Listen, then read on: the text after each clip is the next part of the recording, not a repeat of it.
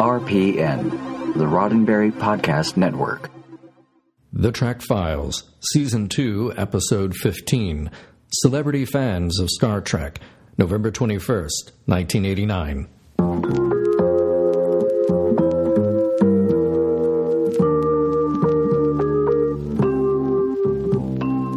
Welcome to The Trek Files, a look into the archives of Roddenberry Entertainment from the personal files of Gene Roddenberry. And now your host, Dr. Trek, Larry Nemecek. Hey, welcome back, Star Trek fans. All you background fans and aficionados, and of course, all you Trekophiles with an F. We say the Trekophiles because, as you know, every week you can catch us here talking about a document that you can also catch every week right there on our page on Facebook at the Trek Files. And this week, our document is another uh, another fun one, another research piece from our guest today. It's from the wonderful late '80s time of Star Trek. Next Generation is uh, on the air. The original series movies are in process. And the studio is realizing that it has a major asset here to promote on two levels. And strangely enough, the idea that it was maybe cool after all to be a Trek fan. Before we kind of generalize that into general geekery and, and nerdiness, uh, people are coming out of the closet all over the place, including celebrities, if they hadn't already made it known. Uh, and it was becoming a cool thing. I don't know if the celebrity revolution led the acceptance of Star Trek and, and led to the pop culture fandom explosion we have today but they were certainly part of it, and a lot of them were loud and proud and and uh, happy to, to let their their Trek flag fly.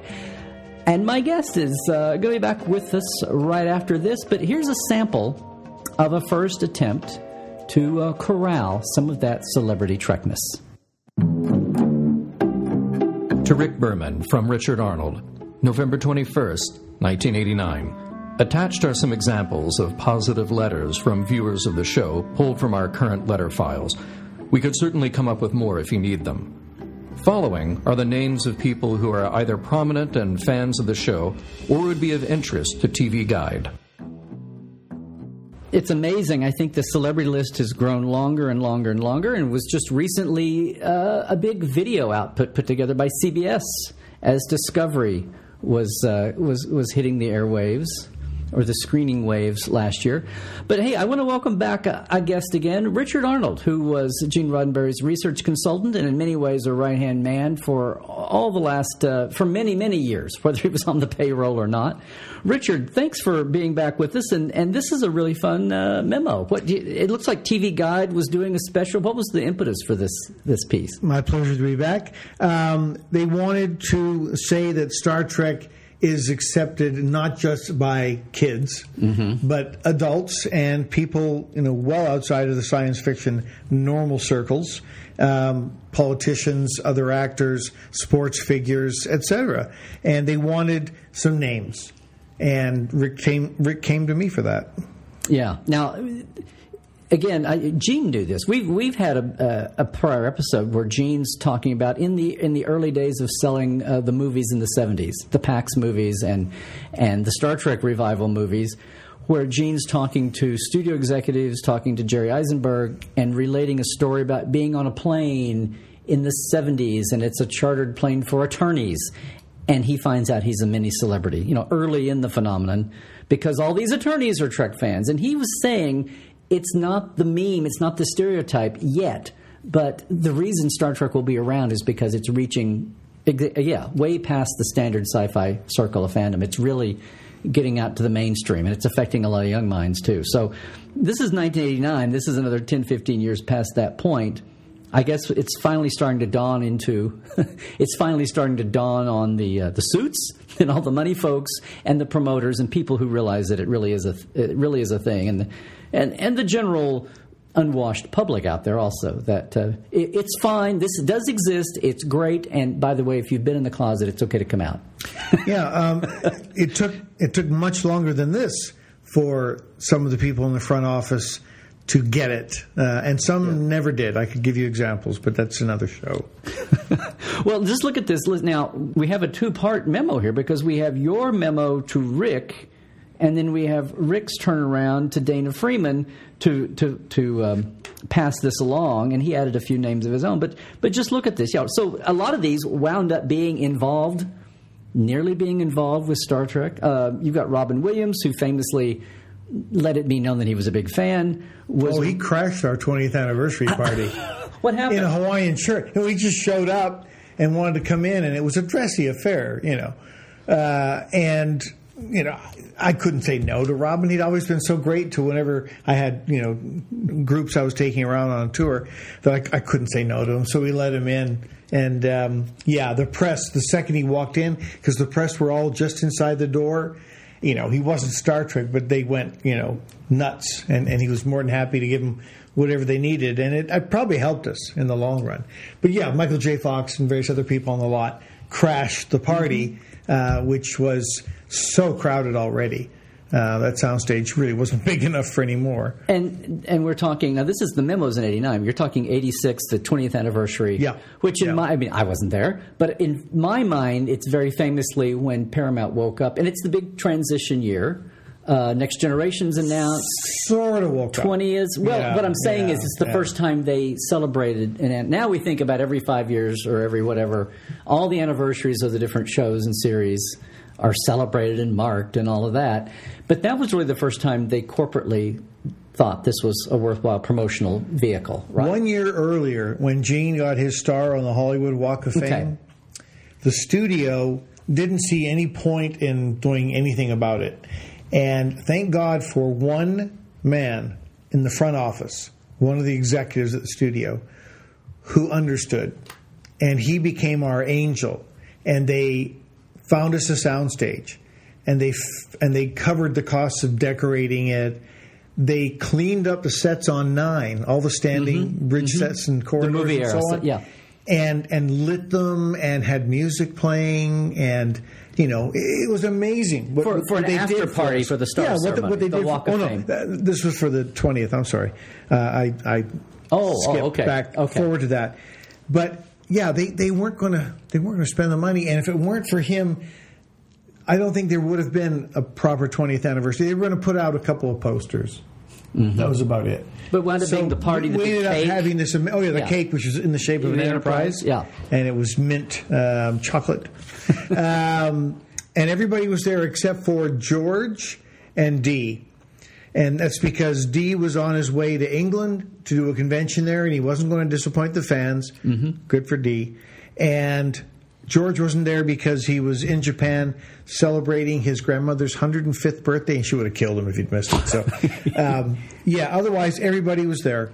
And we invited actors and producers and directors who had worked, appeared on or worked on the original series, and that was like 195 actors alone. First right there, yeah. Yeah, I mean it was amazing, and and it got a lot of coverage, Mm-hmm. and I think the studio were kind of like, wow, you know, it was like it was like It was another- when when it was almost a redo Yeah. of, uh, gee, don't we have it like when yeah, Star Wars exactly. hit? Yeah, Don't Charles we have a Blue or- sci-fi thing? Don't we have? Um, when uh, Gene died, the studio had no idea that the flood of requests for photos and, and so on, um, and the amount of coverage, front page of In the LA 91. Times. Yeah.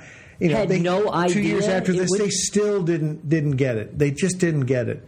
You know how important Gene was, how important the show was. Well, you know, Robin Williams was the idea that Rick, when he, uh, th- his character Berlinghoff Rasmussen, the Yeah. criminal time, Right. you know, the fraud, fraudster time traveler, Right, right. Uh, was the first choice. But look here, Eddie Murphy, the famous, famous, Big fan. famous fan, but also Yeah. the wannabe uh, lead, you know. Well, he was going to For be Star Trek Star 4, Trek the 4, pivotal- right? yeah, the time- yeah, the time as, as a 20th century um, person who discovers them when they land in the um, Golden Gate Park. Which was actually uh, Will Rogers State Park at Right, Pacific right. Palisades, but yeah, um, you know that unfortunately didn't happen. Robin unfortunately didn't happen, but Whoopi, Whoopi was did. already working on the show at this point. Right, right. Um, Mick Fleetwood happened. The Antedean, right. In Leonard Maltin yeah. didn't. I don't know how they would have used him anyway. John Tesh. Oh, he could have been an ambassador. Yeah, they got John in an episode as a Klingon, which was great. No, wait, you told us the story of Yeah. John Tesh. Oh, Tell yeah. us that one. Oh, okay. Um, I used to go to the same gym uh, with John, and I would see him there in the mornings. He And, we, and for, for our newer listeners, John Tesh, Entertainment huge, Tonight. huge longtime co-host, of Entertainment Tonight yeah. in the '80s. Also, and new wave musician. Yes, exactly. Uh, and really age. tall guy, like six five or something. Maybe we should say new age, not new new, age. wave. Okay, whichever. A little less amplified. Okay, and um, I used to see him in the mornings. He would be there before I would get there, and I would be heading back to change. And he would say, "Hey, Richard, when are you going to put me in an episode of Star Trek?" And I would always say, "Whenever we need a big ugly alien, John," because he was like six five, right? So yuck, yuck, yuck. Okay. Anyway, one day he says it, and I'm I'm about to walk away, and I thought, wait a minute. I went back and I said, "What are you doing Thursday?" And he said, "Taping our usual episode."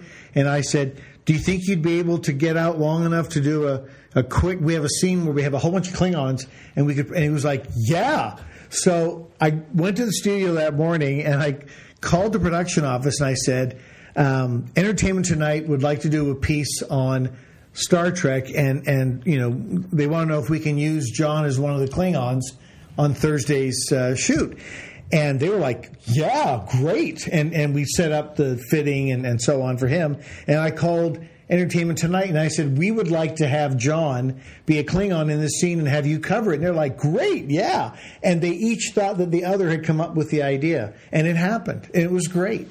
And and you know, it was a big deal for John. So. And it's and he's he's like front to camera on the left in Worf's Age of Ascension. Right. Yeah, right. The It debut stabs the, him, yeah. The debut Yeah. of the pain sticks. Yes. Right. So um, he was for years the tallest Klingon ever until James Worthy, Until James Worthy the Los yeah. Angeles Lakers. Yeah. Well, John, get into the NBA. We'll, we'll. Right, but I mean George Lucas. Come on, how are we going to? But he was a fan, right? Isaac Asimov, Right. you know, who unfortunately passed. Uh, Ray Bradbury, big fan. These are all people who were fans. They didn't all get to work on it or not. But Carl's son ended up Yes. working on the show, Writing. Um, And Nick, and yes. you know, Uh, Buzz Aldrin, you know, used to come to the parties at Gene's house all the time.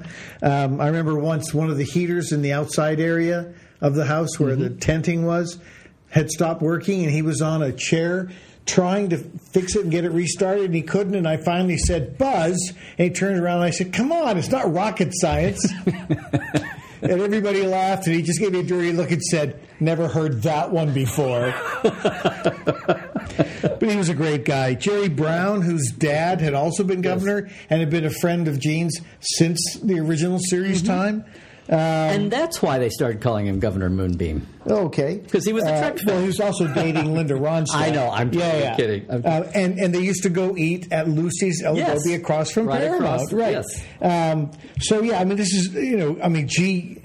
G. Harry Stein. Okay, we're getting down to people who are definitely fans. We're never going to get on the show. Yeah, but this, Um, now this is your memo. So you then you went a little internal there. Yeah, but then Ron Moore. Um, come on, he ended up, you know, being a co-executive producer uh, on Star Trek. Rick Sternbach, who you know worked with it for over twenty years. Yeah. Same with Mike Okuda uh, and Mel Harris in the front office. So you know, a really great to me, great list of of people who were fans of the show um, and not just nerds because they liked Star Trek. Yeah, and again, the the impetus for this was a request by TV Guide, ostensibly to have celebrities to interview uh, for some occasion here in '89, going into '90. Um, late '89, so they're looking for people to interview, and you gave them a great list of celebrities and also some internal big name fans, BNFs we used to say. Shane Johnson had written some nonfiction books, and, and Shirley Maiewski, longtime chairman of the Welcommittee. Like I like to say, it was Star Trek's internet before there was internet. The, pa- the paper and stamps internet, yeah. Right. So yeah, so the companion piece this week is the, the, the memo that Rick turned around uh, to Dana Friedman to forward on to uh, TV Guide, who took most of your list here, uh, didn't take the internals and the staff folks, No. and added a few more of his own. Dwight Schultz here, who was just on the cusp of being Barkley for the first time, but everybody knew him from A Team. Oh yeah. Yeah, Neil Young, singer, Bob Dylan, and Hugh Downs, who I Bob guess Dylan mumbler. Bob, Dylan mum. And and uh, Hugh Downs, who I guess is the reason now in hindsight, 2020 always was ready with a Star Trek story at the drop of a hat. Oh, yeah. And then he says he's going to speak to Gene for some additional names, and he would have had more. Um, it's funny because just uh, being around the promotional and some of the licensing sides of, of Trek over over the years. Every so many years, when new people get involved, there's a new call to update the celebrity list or restart the celebrity list. It's it's kind of interesting to look at this and think uh, I guess it's not like there's an official one etched in brass somewhere, but uh, in stone and granite. But um, this strikes me as maybe the first time a formal list was compiled for someone to have in a file somewhere at the studio. I don't know, but but if not if not on actual paper, the awareness that this was an asset and that this was something to promote with, and I'm, I'm pretty Yeah. sure this was the first time that I put together a list uh, for anyone outside of our own office. right, Um, I mean, we we knew obviously Susan and Gene and I, we knew because you know we would get phone calls from, we would get visits from people who were big fans, including Whoopi Goldberg, who famously called up as soon as she found out that Denise was leaving the show, Right. expressing interest in working on it, and it was one of those when when Susan got the initial call, she was like, "Yeah, right," and hung up, and and Whoopi actually then showed up and and said, Right. "Yeah, I am interested." right, So, and, yeah. Was- and no one believed her, and no, No, one believed. no, no. yeah. And Gene was saying, we, "There's no way we could afford you." And she said, "I'll do it for SAG minimum. I don't care. I just want to do it. Yeah. You have no idea how important it is to me." And she told the whole story about growing up in the projects and all that. right, So- and seeing Yeah. on on Yeah. representing representation. Yeah, I mean, the time Paul McCartney called, and Susan was like, ha ha ha ha, ha you know, and, and put him through to Gene, and, and they almost ended up working together on a project, but it never happened. Yeah. So, Hmm. Try to- Unfortunately, the motion picture, you know, got too involved, and Gene wasn't able to do that. A lot of things that Gene was going to do around 76, 77. Yeah, That ended up. yeah. I, I wish he'd moved on with Report from Earth, which I don't know if you know about that, but I think it was one of the most brilliant things that he ever did. And it just it never got anywhere because he got too busy with other things. We've got to, we have some paper on that Report from Earth, Yeah. with Gaan G A A N Com- yeah. coming down the pike here. Yeah, Among the many, yeah, you're right. Though there is so much. When you look at all the, his files, and some of this is good because even if it wasn't a produced or completed project, it sh- still gives you insight into the man. who- sometimes it was one or two pages. Right, yeah, right. yeah. But it's still another little glimpse into some aspect of, of the guy that brought us all of this. the mind. Yeah. Well, anyway, it's, One of my greatest pleasures was sitting in the dining room with him when he was working on Report from Earth.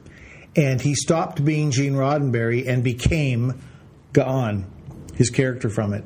And he was observing people in the dining room, human beings, and, and how to his race we were so disgusting.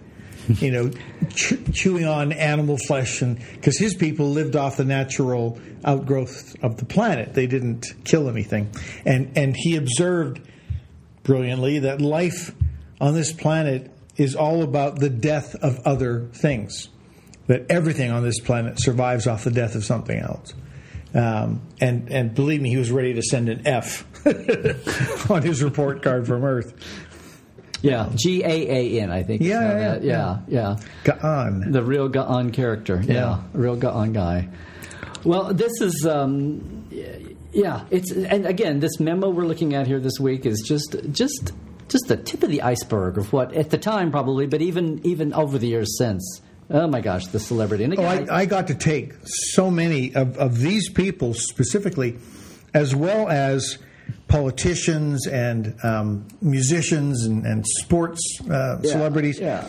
taking them around, and other actors. I remember taking Patrick um, Swayze Mm-hmm. around when he was working on Ghost with Whoopi. right. And he had requested a visit, so I took him over and I walked him in and I introduced him, Patrick Stewart. Patrick, Patrick, Patrick, Patrick. It was very easy. And the two of them was just, you know, they just loved each other's work and, and so on. And it was, it was for me always fun, but the ones I really disliked taking around were the politicians. And it's like, why are we wasting our time taking these people around? Because they aren't interested. But Dan Quayle and his wife, was it Marilyn? Yes. Yeah. and their kids, Tucker and Ben, wow. were, were going around, and the kids loved it and were jumping into the captain's chair and jumping up onto the transport platform. And you know, normally we didn't allow, but it was okay. But the entire tour, He was vice president at this yeah, time. I'm yeah, thinking. Yeah, Dan right. and are blah blah blah blah blah, and and Dan's not paying any attention at all to his kids. to the tour. No, to the oh, tour. Oh, to the tour. he, you know, you could have been walking him around anything. He did, was paying no attention. Marilyn was trying. God bless her. She was trying, and we were in the sick bay, and Jonathan Frakes was on the table being examined by Dr. Crusher in the mm-hmm. scene. Oh, it's an active film day. Yeah, we Okay, were shooting yeah. on that set. And Marilyn is looking around. She'd been looking lost the entire time we were going around the sets. And then this dim little bulb started to go off over her head. And she said, Oh, so this is like a real ship. And Jonathan Frakes goes, snorts, you know, oh my God. she wasn't too bright. And after it was over, I, I went back and I was like, Jonathan. And he said, the whole time she was here, because of her hairstyle, he said, I wanted to say, Oh, Rob. oh my God. Yeah. But the one time that it was a Republican that it was actually fun was Ronald Reagan Oh, yeah, very and, famously. and he the- knew his Star Trek, which is interesting. I, I- that was unexpected. And we got over to 16, mm-hmm. where we were shooting the Klingon Council chamber, Yeah, for redemption. and won. Mm-hmm. And it's the most Klingons I think we'd ever had, and it was a huge set. And somebody asked him afterwards, "How did you like the Klingons?" And he said, "I like the Klingons. They remind me of Congress." but the whole time he was so nice. He was Yeah. so funny. Yeah. You know, it's like I wanted to hate him before I met him, and I couldn't because he was so nice. and um, it was so funny. The his security, the um, studio security. We had, you know, I think LAPD there. You know, it was it was so ridiculous. And they were all falling over each other to be the ones right next to him the whole time. And finally, they were all told to just back off a little bit, especially after the incident in Data's quarters. We went in the door from the hall and walked in, and I explained this had been Kirk's quarters in the movies, and mm-hmm. and and Data's desk was there, and then we went out the back door, and the security was all waiting, thinking we were coming back out that door, and they realized we weren't, and they literally were falling over each other and and fighting, and it was like ridiculous. To squeeze in the Yeah, doors. because we were going doors. we were already on our way into the the holodeck. You know the mm-hmm. the the the bay, the shuttle bay, the Right. whatever cargo bay. It was all those sets, right? But we'd already gotten through there, so people didn't realize there was a back exit. So yeah, but it was it was a fun day. That's And- good to hear about. I, I knew Yeah. famously his his visits well recorded, but I didn't know if he was there just because AC. Well, you know, because they were AC asked me. He, he about said he friends of wanted to AC. see. That was He like number one see. friend of AC, yeah. he wanted to see. Yeah. I was like, really? Okay. Uh, and oh, I remember uh, Brent Spiner, who I share politics with, um, said, if he comes and I'm working, I'm going to walk off the set. All right, Brent. All right, fine. Okay. Turned out Brent wasn't working that day, and he came in on his day off just to see him. so much for that. That's great. Yeah. That's great. See, Yeah. Star Trek still bringing people together. You betcha. We hope. We hope. Richard, thanks so much for sitting down with us once again. We're going to have you back down the line somewhere. We've got too much good stuff to, to talk about. No worries. Thanks again. The Trek Files is produced by Roddenberry Entertainment. Executive producer Rod Roddenberry. Additional production by Ken Ray. All documents are available at facebook.com slash the Trek Files. For more great podcasts, check out podcast.roddenberry.com. For more deep diving of Star Trek behind the scenes, visit Dr. Trek, that's me, and Portal 47 at larrynemecek.com.